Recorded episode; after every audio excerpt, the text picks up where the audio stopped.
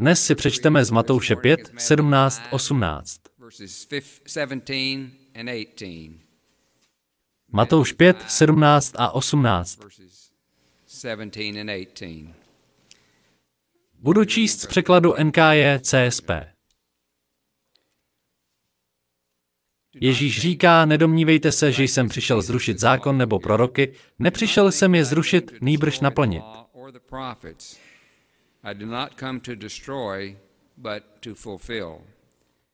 Neboť amen, pravím vám, dokud nepomine nebe a země, nepomine jediné nejmenší písmenko ani jedna čárka ze zákona, dokud se všechno nestane. Kéž Bůh toto čtení požehná. Nebeský Otče, znovu ti děkujeme za tvou úžasnou lásku a za Ježíše Krista. A teď se modlíme, abys otevřel slovo a zároveň i naše srdce a mysl. V Ježíšově jménu, amen.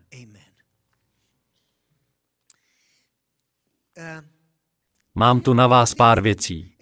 Jak už jste si určitě všimli, mám rád názorné příklady. Víte, v naší společnosti se spousta věcí hodně změnila.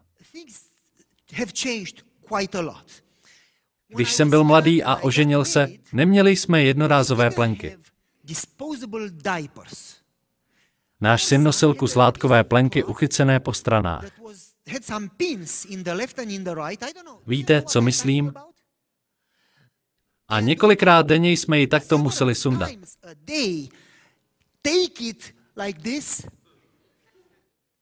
Radši si to moc neprohlížet, s nosem co nejdál to je možné, pak jsme to museli umýt, vysušit a tu stejnou plenku použít znovu.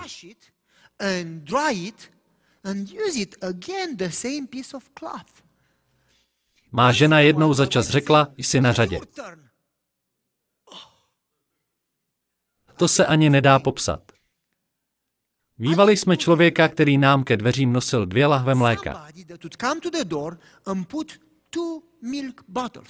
Ty skleněné lahve. Pamatujete si na ty časy? Teď máme na mléko jednorázové obaly. V naší společnosti se téměř vše stalo jednorázovým. Například. Ty jsou také jednorázové, že? Použijete je a vyhodíte. Jednorázové foťáky. V podstatě je to odpad, ale můžete ho použít. A kdo ví, co je toto? Na utírání prachu. Ano, prachovky. Jednorázové žiletky. Oholíte se a vyhodíte. Mohl bych vám toho ukázat mnohem víc, včetně těch plenek. Smutné na tom je, že si lidé začali myslet, že například i manželství je na jedno použití. Je to tak? Lidé se začali řídit pravidlem, když se mi to nelíbí. Nemusím se modlit, nemusím se to snažit vyřešit, stačí ukončit manželství. Oddělíme se od sebe. Lidé dnes mají morálku na jedno použití, nebo by se spíš dalo říct, že nemají žádnou, dělají jen to, co se jim líbí, hlavně, že jsou šťastní. Jejich mentalita je na jedno použití. A někteří dokonce naznačují, že by i 10 mělo být jednorázové. No, možná vás nepřekvapí, když vám řeknu, že znalci Bible tvrdí, že 10 je archaické, zastaralé, nedostupné, jednorázové, vyřešené nebo zneplatněné.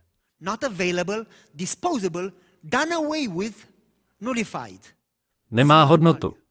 Mluvil jsem s jedním kazatelem, denominaci vám říkat nebudu. Ten mi řekl, hej, 10 je vyřešené. A já jsem mu na to řekl, takže už ho nemusíme dodržovat? Ne. Tak jsem řekl, poslyš, velice se mi líbí tvoje auto. To moje je šrot. Já ti dnes v noci to tvoje ukradnu. Nebudeš mě moc soudit, protože teď jsme pod milostí a krádež je dovolená. Ne, moje auto vzít nemůžeš. Tak jsem řekl, poslyš, jestliže se někomu líbí tvá žena, musíme se o vše podělit. Jen ji nechýt. A on na to, tak to nemluv. A já říkám, neřekli si, že 10 už neplatí? Tak jsem to nemyslel. Nemůžeš krást, nemůžeš zabíjet, nemůžeš. Aha, nemůžeme krást. Co to znamená? Nemůžeme zabíjet, nemůžeme být nemorální, nemůžeme lhát, nemůžeme. Můžeme snad uctívat jiné bohy? Ne. Tak v tom případě věříš v 10, že? No, dodržovat bychom to měli. No tak se rozhodni. Rozhodni se. Když jde o tebe, tak se musí dodržovat, ale když ty něco chceš, tak se dodržovat nemusí. Nebo jak to je? Takže jsme si osvěžili pohled na 10 z jiné perspektivy. Nedívali jsme se na něj z pohledu litery, ale z pohledu ducha zákona. Podívali jsme se na základ zákona. A zjistili jsme docela dost věcí. Nebudu opakovat všechna kázání, protože to bychom tu byli do nekonečna, ale zjistili jsme, že 10 nebylo pouze napsáno božím prstem či rukou do drahého kamene. Zjistili jsme, že 10 se zakládá na lásce. Protože Bůh je láska. A jestliže je Bůh láska a 10 jsou principy, základy Božího království, základy jeho charakteru, jsou pravidly, na kterých se zakládá Boží charakter, jestliže je Bůh láska, i 10 je láska.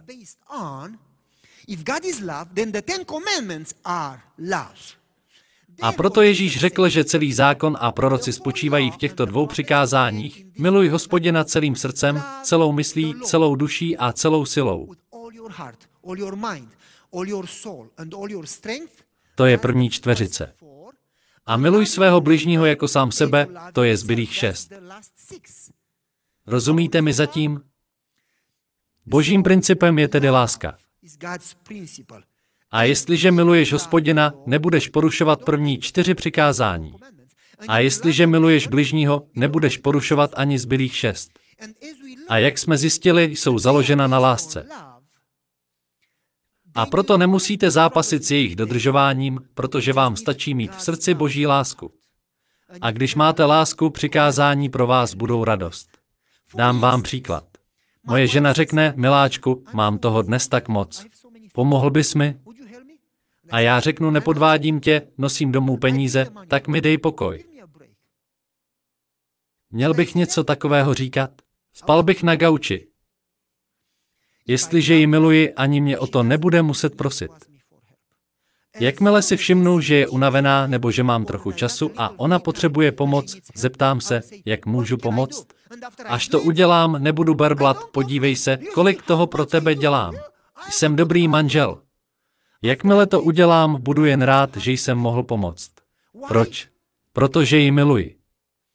Moje děti. Já si nevedu záznamy, vy smraďoši, utratil jsem za vás 15 000 za to a to. Spotřebovali jste 800 litrů mléka, 25 párů bot. Nesleduji to. Pokaždé, když potřebují boty, řeknou, rozbily se mi boty. A my jdeme a nějaké koupíme. Proč? Protože mě poslouchají? Ne, věřte mi, že mě neposlouchají tolik, kolik bych chtěl. Je to tak. Dělám to, protože je miluji. A když mě poslouchají, myslíte, že to je pro peníze? Já jim peníze nedávám. Tedy většinou. Oni mě poslouchají, protože mě milují. Rozumíte? Takže jsme se na 10 znovu podívali z duchovního pohledu, ne z pohledu litery. Viděli jsme pohled lásky. A dnes tuto sérii uzavřeme. Dnes budu o 10 mluvit obecným způsobem a s takovým úhlem pohledu, abyste to mohli předat druhým lidem a pomohli jim to pochopit. Takže, někdo by k vám mohl přijít a říct, v Biblii jsou verše, které mluví o zrušení 10. A my se dnes na tyto verše podíváme. Například Římanům 6:14. Hřích nad vámi nebude panovat, vždyť nejste pod zákonem, ale pod milostí.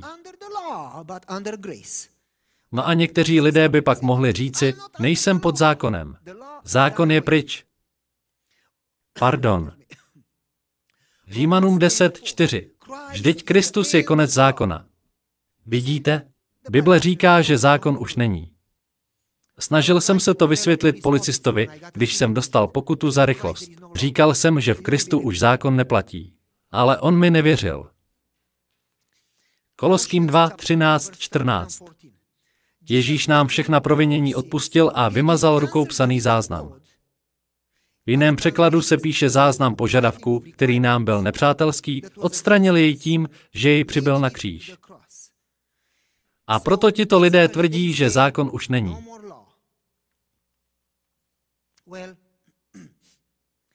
No pak se nemůžeme divit, že naše společnost nemá morálku. Je to samé sobectví, zločiny, žádné požehnání, není divu. Lidé už nemají v úctě žádné zásady. Jednou jsem se v letadle dal do řeči se ženou, která se ptala, čím se živíte? A já jsem řekl, sloužím Bohu. Jsem kazatel. Pak jsem se zeptal zase já jí, co dělá, a řekla, že prodává pojistky. Pak se mě zeptala, a v jaké církvi jste kazatelem? V církvi adventistů 7. dne v Lexingtonu. Aha, vy jste ti, co věří, že spasení je ze zákona. Řekl jsem, ne, to vy tomu věříte. My věříme, že spasení je z milosti. Aha, tomu věříme taky. Ne, nevěříte. Docela se do mě pustila, takže jsem byl dost upřímný a ostrý. Laskavými slovy jsem to proti ní otočil. Řekl jsem, ne, my věříme, že jsme spaseni jedině v Kristu a z milosti. Vy ale věříte, že vás zachrání skutky. A ona na to, ne, ne, my také věříme v milost. To není pravda. Věříte ve skutky? Ne, ne. Tak jsem řekl, dovolte mi to vysvětlit. My věříme, že jsme spaseni z milosti, proto milujeme Ježíše, a protože ho milujeme, chceme v té milosti zůstávat a proto ho posloucháme a děláme, co on. Zatímco vy tvrdíte, že jste zachráněni z milosti a proto můžete hřešit.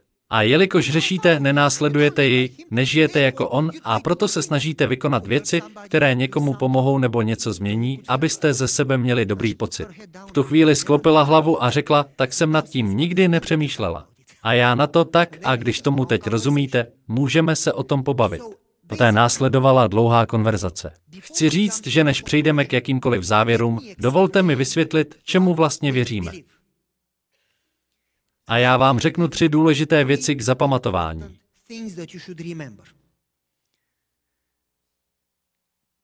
Jestliže následujeme Krista, neměli bychom věřit tomu, co on? Neměli bychom dělat to, co dělal i Kristus? A co tedy dělal? Čemu věřil? Následujme Krista. Za prvé, Ježíš žil v harmonii s 10. Souhlasili byste se mnou? Já vám to dokážu. Dám vám příklad. Satan přišel za Ježíšem a pokoušel ho slovy, uctívej mě a dám ti všecko. A Ježíš řekl, no jistě, jsme pod milostí, budu tě uctívat. Řekl to? Ne, on řekl, je psáno, nebudeš mít jiné bohy. Máš uctívat jen jediného Boha.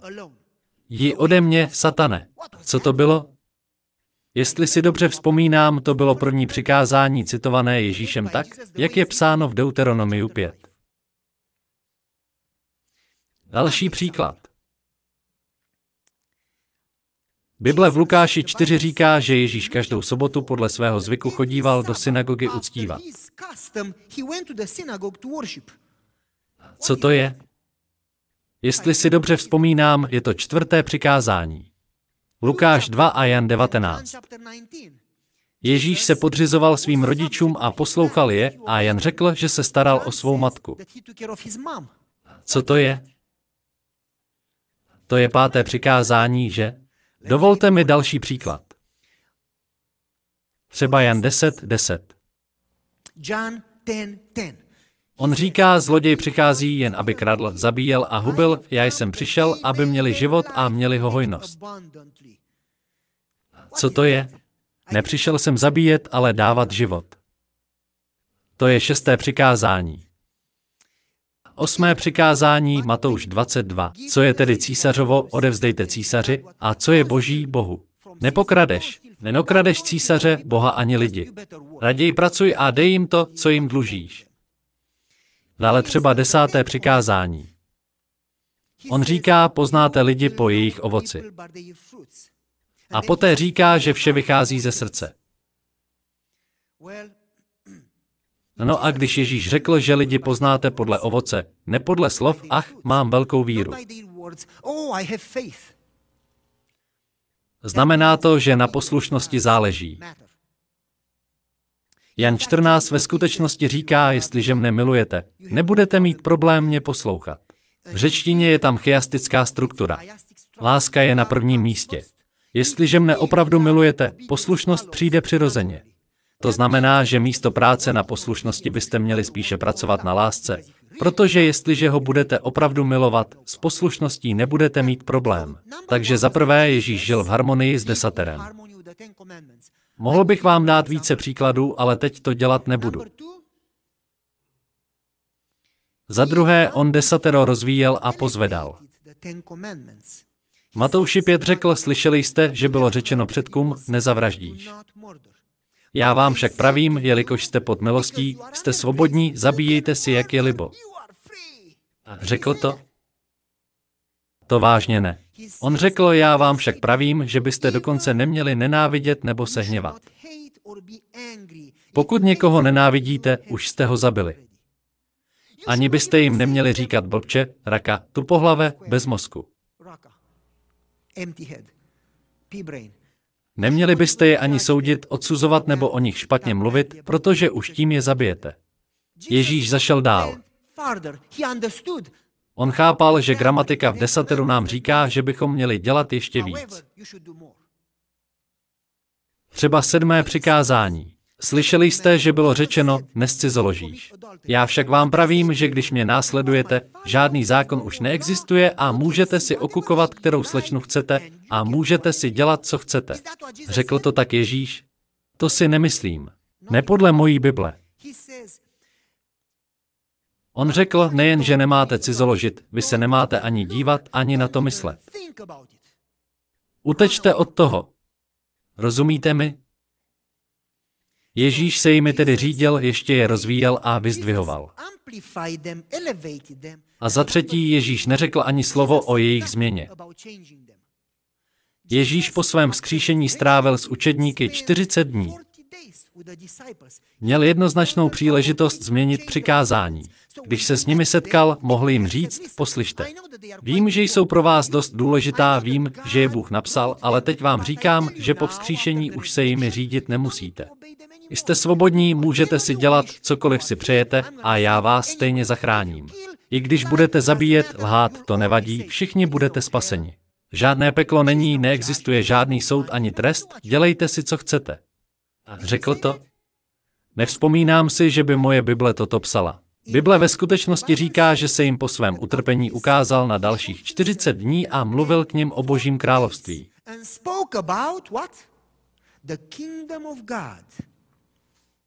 A potom se ve Skutcích 5:32 píše. My jsme svědkové těchto slov i Duch Svatý, kterého Bůh dal těm, kdo ho poslouchají.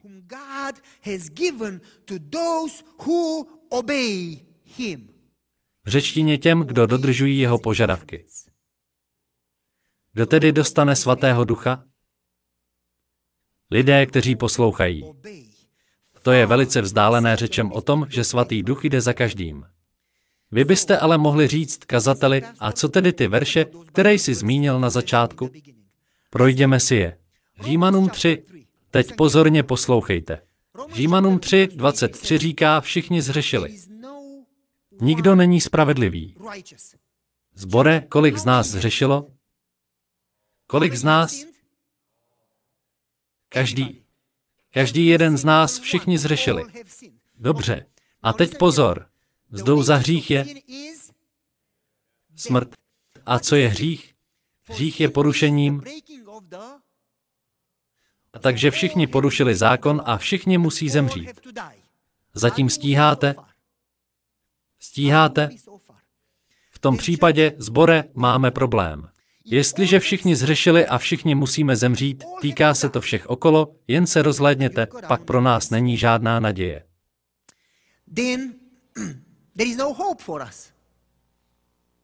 Ale já vám povím dobrou zprávu. Římanům 3:21. Musíte to pozorně sledovat, protože to je zásadní. Nyní však je zjevena Boží spravedlnost bez zákona. To neznamená, že se zákon ruší. Jen vydržte. Boží spravedlnost bez zákona dosvědčovaná zákonem i proroky. Takže zákon mluví o Boží spravedlnosti. Vydržte. Co to tedy prozatím znamená? Znamená to, že když se snažíte o spasení skrze poslouchání zákona, není pro vás naděje. Zákon nikdy nebyl dán k naší záchraně. Nikdy nebylo záměrem nás zachránit zákonem. Vysvětlím vám to. Já jsem se nikdy nezajímal o děvčata. Radši mám motorky. Ale když se mi začala líbit Dana, do té doby mi otec říkával, mohl by ses aspoň občas upravit před zrcadlem? Moje vlasy vypadaly, jako bych strčil prsty do zásuvky. A můj otec vždy říkával, prosím tě, podíval by ses do toho zrcadla a učesal si vlasy? A já na to, jako by na tom záleželo. Vždyť je to jedno. Ale když jsem uviděl Danu, běžel jsem k zrcadlu a začal u něj trávit spoustu času.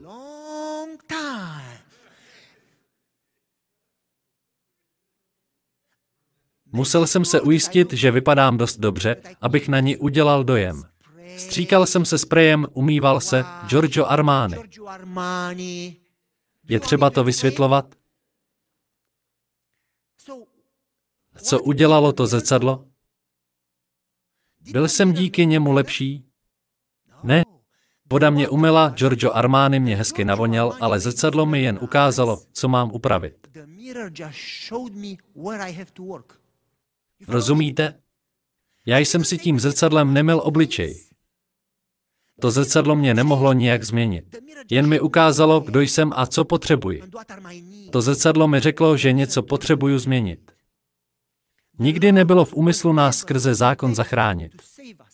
Měl nám jen ukázat, jaký jsme, protože většinu času o tom nemáme ponětí.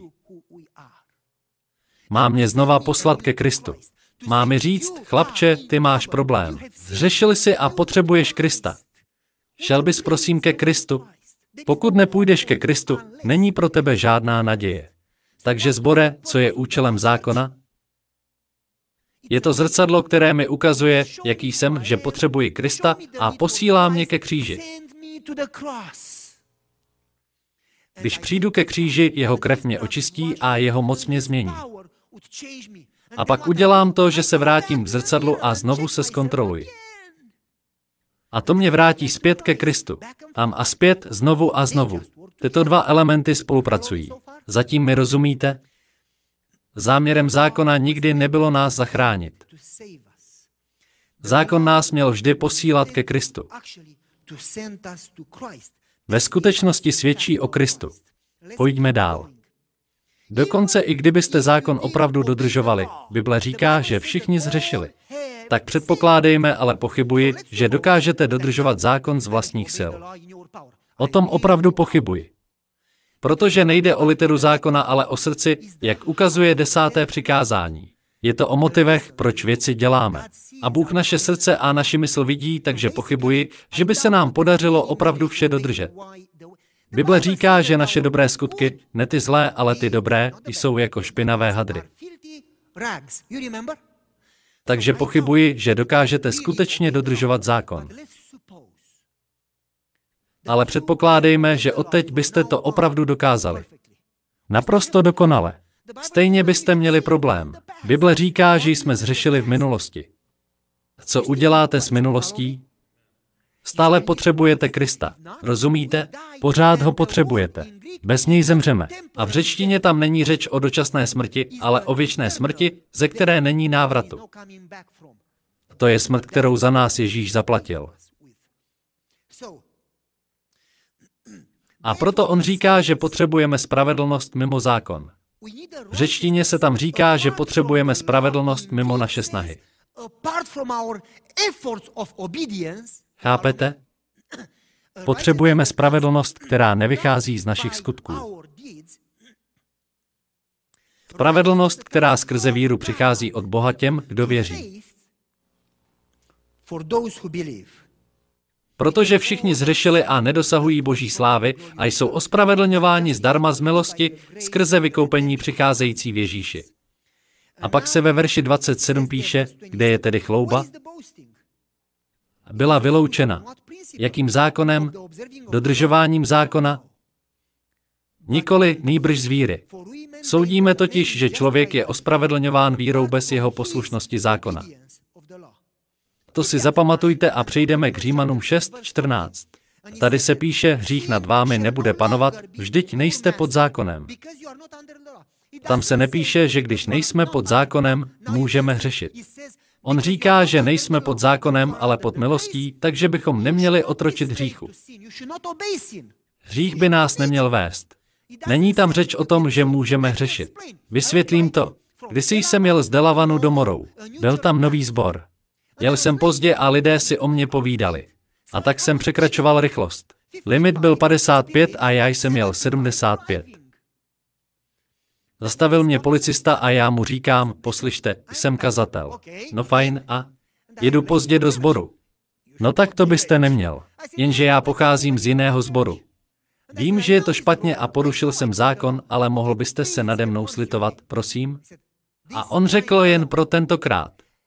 A teď pozorně poslouchejte, co řekl pak. Když jsem vám teď odpustil, tak už rychlost dodržovat nemusíte. Myslíte, že to řekl? Potom mi věřte, že neřekl. Řekl, já budu tady. Kdy vám to ve sboře končí? Řekl jsem, v Morou mám být od 2 do 4. O 4:30, až pojedete zpátky, budu tu na vás čekat a chci, abyste jel 54. Řekl jsem, jako by se stalo. Díky. Co jsem měl dělat? Teď mám milost a můžu si jezdit, jak chci. Tak jsem to měl udělat? Ne. K milosti a laskavosti toho člověka jsem se postavil s respektem. Zpět jsem jel 54, nastavil jsem si tempomat a když jsem ho viděl, zastavil jsem, dal mu Bibli a řekl jsem, moc děkuji za vaše slitování. Protože jeho milost a laskavost ve mně vyvolává potřebu ho poslouchat. Rozumíte? Není to nic ve smyslu skvělé, nepotřebujeme zákon. Každý na tomto světě ví, že každá instituce má nějaká pravidla. Dokonce i vesmír má pravidla.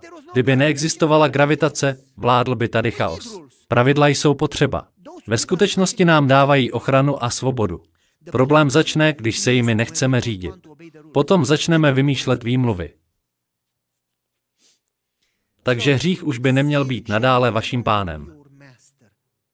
Jste totiž pod milostí. V řečtině to je takto a věří tomu i mnoho znalců Bible. Poslušnost není prostředkem ke spasení. Sami se zachránit nedovedeme. Zachraňuje nás milost a proto pod milostí následujeme Krista a posloucháme ho přirozeně. Konec citace. Co děláme, když jsme pod milostí? Nemůžete tvrdit, že jste v Kristu a neposlouchat ho. Jestliže jste v Kristu, budete ho poslouchat. Přirozeně. Rozumíte? Ne proto, aby vás to zachránilo. Vysvětlím to. Augustin říká, že jabloň nečiní jabloní fakt, že plodí jablka. Jablka plodí proto, že je to jabloň. Rozumíte? Křesťané nejsou křesťany, protože poslouchají. Poslouchají, protože to jsou křesťané. Abyste se stali Božím dítětem, nezačíná to poslušností. Jeho dítětem se stanete z víry skrze milost a protože jste jeho dítětem, nemůžete jít proti němu, budete přirozeně nést ovoce. Chápete? Takže mi dovolte vysvětlit ještě něco.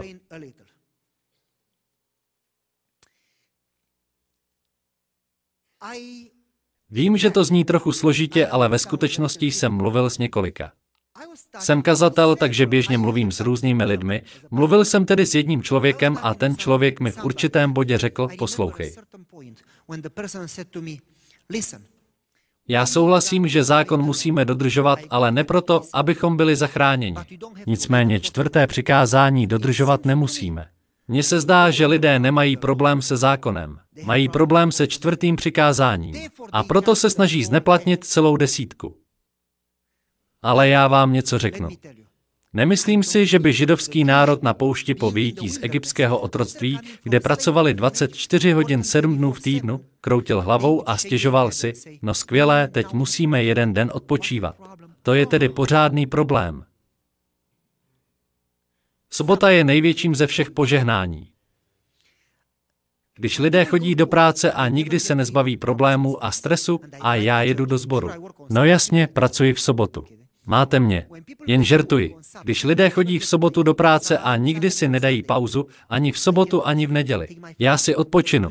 Vezmu rodinu, jdeme do sboru, nedovolím své mysli přemýšlet nad problémy nebo prací či stresem a radujeme se z Boží přítomnosti. Sobota je to největší požehnání, protože mohu Boha zakusit z první ruky. Desatero se nikdy nemělo stát přítěží. Jsou to sliby, jsou to požehnání. Posuňme se k dalšímu verši. Římanům 3:31 tady se píše, že jsme byli zachráněni z milosti a potom říká, rušíme tedy vírou zákon?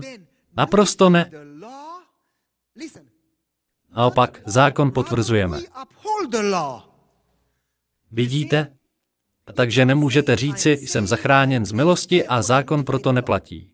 Teď si ho můžu porušovat, jak se mi zachce. Ne, on ve skutečnosti říká, že zákon potvrzujeme. Jakub 2 říká, že bychom měli nést ovoce poslušnosti. Dovolte mi to říci svými slovy. Láska a víra je testována a ověřována. Láska a víra je testována a ověřována poslušností. Můžete předstírat, že máte víru a milujete Boha, jak se vám zlíbí, ale pokud ho neposloucháte, je to hromada nesmyslů, je to lež.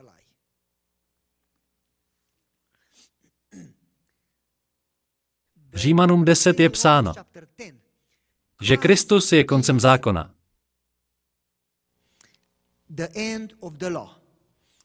Já jsem se podíval do řeckého originálu a to slovo zde použité je telos. Tato není slovo, které znamená konec něčeho, je to slovo, které se překládá jako účel. Pověření. Naplnění. Cíl. Touha. Jak to tedy je? Poslouchejte pozorně. Kristus není koncem zákona, ale smyslem zákona.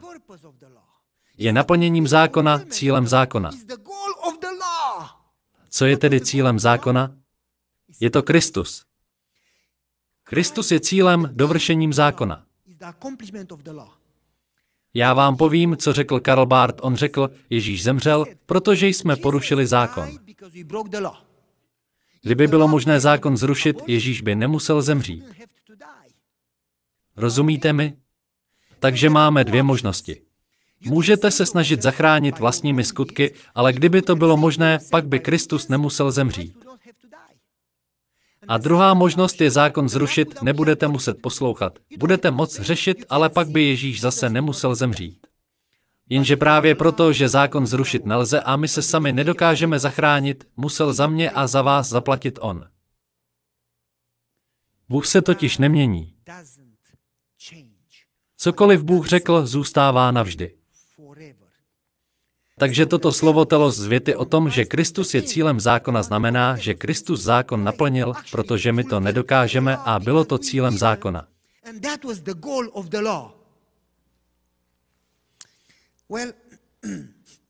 No a poslední je Koloským 2:13. Poslouchejte. On tady říká, že psaný záznam byl přibyt na kříž. Co tedy bylo přibyto na kříž? Lidé řeknou, že zákon. A co je smutné, že někteří adventisté tvrdí, že na kříž byl přibyt ceremoniální zákon.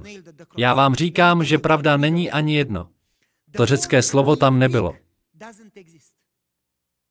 Řecké slovo, které zde tehdy použili, bylo při překladu změněno. Ve slovníku můžete zjistit, že nemohli najít původní slovo. V původním rukopise chybělo. Ve všech překladech toto slovo chybělo, tak tam něco dali. A jelikož se to pak stále nedalo vysvětlit, vložili tam dokonce ještě jedno. Cyrografan dogma a pak tam přidali ještě další zápis. Snažili se to, co chybí, vysvětlit. Přečetli si začátek verše, jeho konec, viděli, že mezi tím něco chybí a každý přišel s nápady.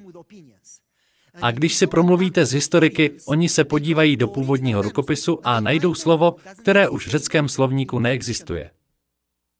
Zkoumáte historii, archeologii, až to slovo konečně najdete a zjistíte, že znamenalo rozsudek smrti. Co jsem řekl? Co bylo přibyto na kříž? Rozsudek smrti. Takže když porušujeme zákon, existuje věta, která říká, že za to musíme zaplatit. A Ježíš na kříži za to zaplatil. Na kříž nebyl přibyt zákon, ale Ježíš. A na kříži udělal to. Vidíte tento papír? Bývalo zvykem, že tam měli bubeníky a pak někdo otevřel svitek, který byl pojmenovaný tím chybějícím řeckým slovem.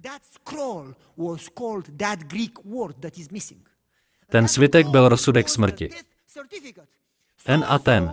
Jimmy Jones. Musí zemřít, protože udělal to a to. Víření bubnu, bum a konec. Ten papír, to bylo to chybějící řecké slovo. Byl to rozsudek smrti. Nařízení smrti. Když řecká společnost zrušila rozsudky smrti, odstranili to slovo ze slovníku. A všichni teologové o 500 nebo 1000 let později si říkali, co bylo zrušeno? Možná zákon. Ale zákon na kříž přibyt nebyl. To Ježíš. A vykonal zde to, že zaplatil za nás, pomyslně tento rozsudek vzal a zničil ho, přibyl ho a pohřbil.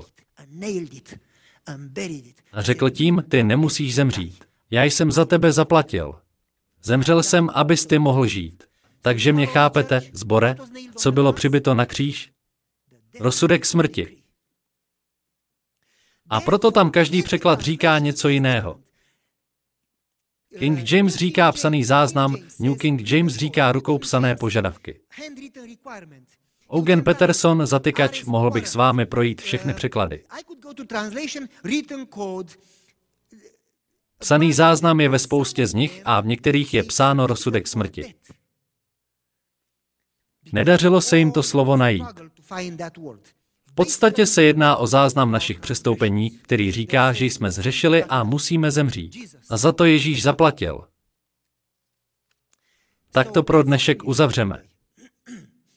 Vzpomínám si na příběh o Napoleonovi, který přišel za jedním člověkem a řekl, musíš být popraven. Byli si povolán do války a nešel si a teď za to musíš zaplatit svým životem. A ten člověk řekl, ne, já jsem do války šel, ale umřel jsem tam, takže mě nemůžeš odsoudit, protože jsem mrtvý. A Napoleon řekl, nesmysl. Žiješ. Vždyť s tebou právě mluvím. A on mu řekl, pleteš se, tady je certifikát, který říká, že jsem zemřel. Řekl, když vyšel rozkaz, abych šel do války. Můj soused řekl, máš rodinu, máš děti, já nemám nikoho. Mě nepovolali, takže můžu jít za tebe, takže tě nahradím. Takže jsme vám poslali dopis, kde potvrzujete, že mě tento člověk může nahradit. Ten člověk mě nahradil, šel do války a zde je potvrzení, že zemřel. Zemřel místo mě, jako bych tam zemřel já. Není třeba, abych umíral znovu. Napoleon se mu omluvil a řekl, to je pravda, dvakrát zemřít nemůžeš. Jsi svobodný. A toto Ježíš udělal na kříži. Zaplatil, abychom nemuseli zaplatit my. Neznamená to, že zrušil Boží charakter, kterým je zákon. A proto, zbore, v 1. Petrově 2 je psáno, že když na něj chrleli obvinění, neoplácel jim to. Když trpěl, nikomu nehrozil. Namísto toho se svěřil do Božích rukou, protože on soudí spravedlivě. On sám ve svém těle vynesl naše hříchy na dřevo kříže, abychom. A teď pozorně poslouchejte, toto je důležité. Ježíš sám ve svém těle vynesl naše hříchy na dřevo kříže, abychom zemřeli hříchům.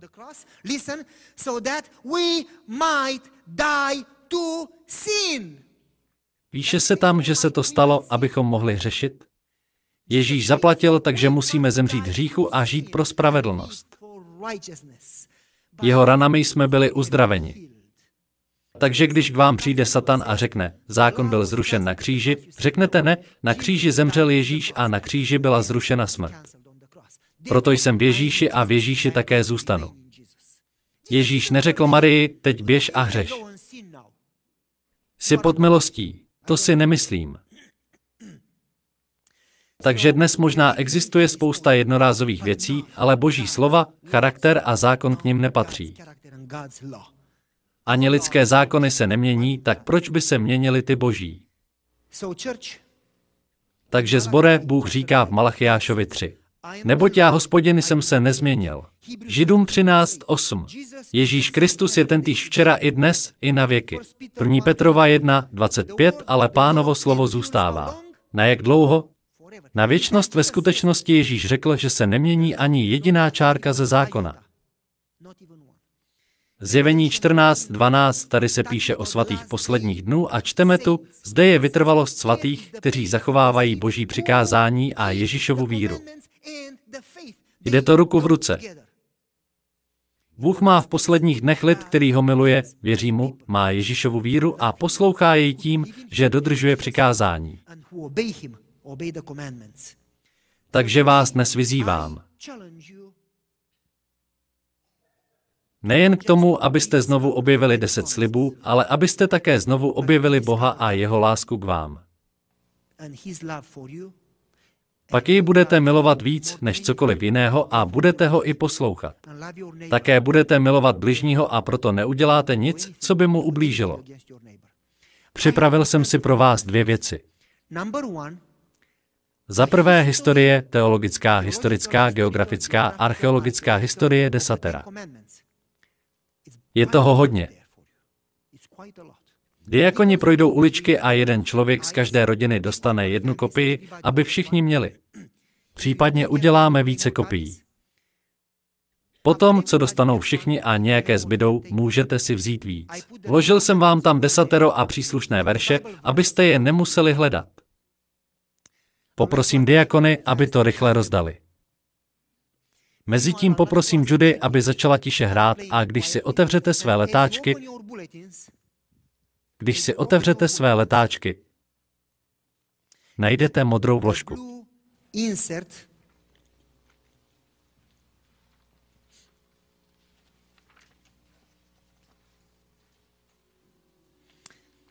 10 sliby, které jsou Božími požehnáními, protože nás miluje. Protože chce, abychom byli s ním. A v tomto desateru, které jsem se pokusil přeložit co nejvěrněji oproti hebrejštině, najdete na zadní straně 2. listu. Vložil náš společný závazek, který říká: děkuji ti, Ježíši, že si nemusím zasloužit své vlastní spasení. Chci přijmout tvou milost a tvou oběť za mě.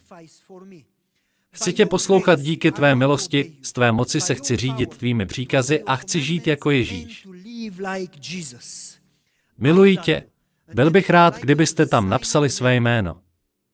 To bude vaším závazkem vůči Bohu. Chtěl bych, abyste si ten papír podepsali a nechali si ho.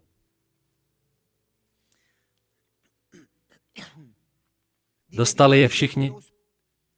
Jestli ne, zvedněte ruku a nechte ji nahoře, abyste měli jistotu, že vás diakoni uvidí a dají vám ho. Držte zvednutou ruku, dokud nedostanete alespoň 1 kopii. Tam vzadu vidím ruku. Vezměte 1 Judy a Jimovi.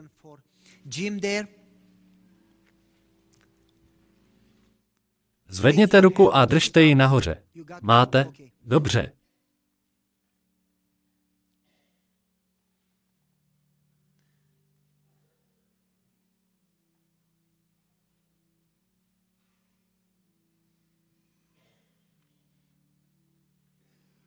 Přečtete si to doma, ne tady. Vytvořil jsem to pro vás, abyste si mohli sami udělat malé studium desatera. Rád bych vás požádal, abyste přišli za týmem, který přednášky natáčel, a zajistili si celou sérii. Ne pro sebe. Můžete si to poslechnout, podívat se, ale někomu to pak dejte, aby požehnání získali i ostatní. Pomodleme se spolu.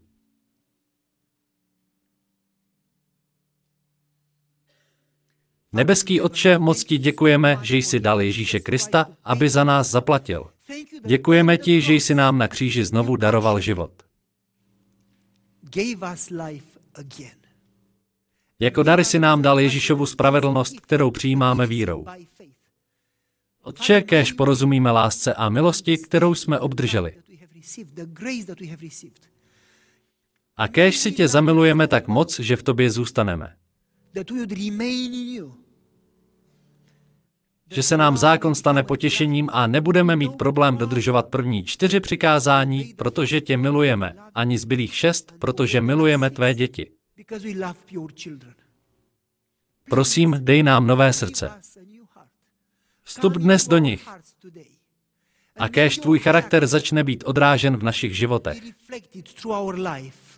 Protože se za to dnes modlíme v Ježíšově jménu a moc ti děkujeme, že nás vyslyšíš.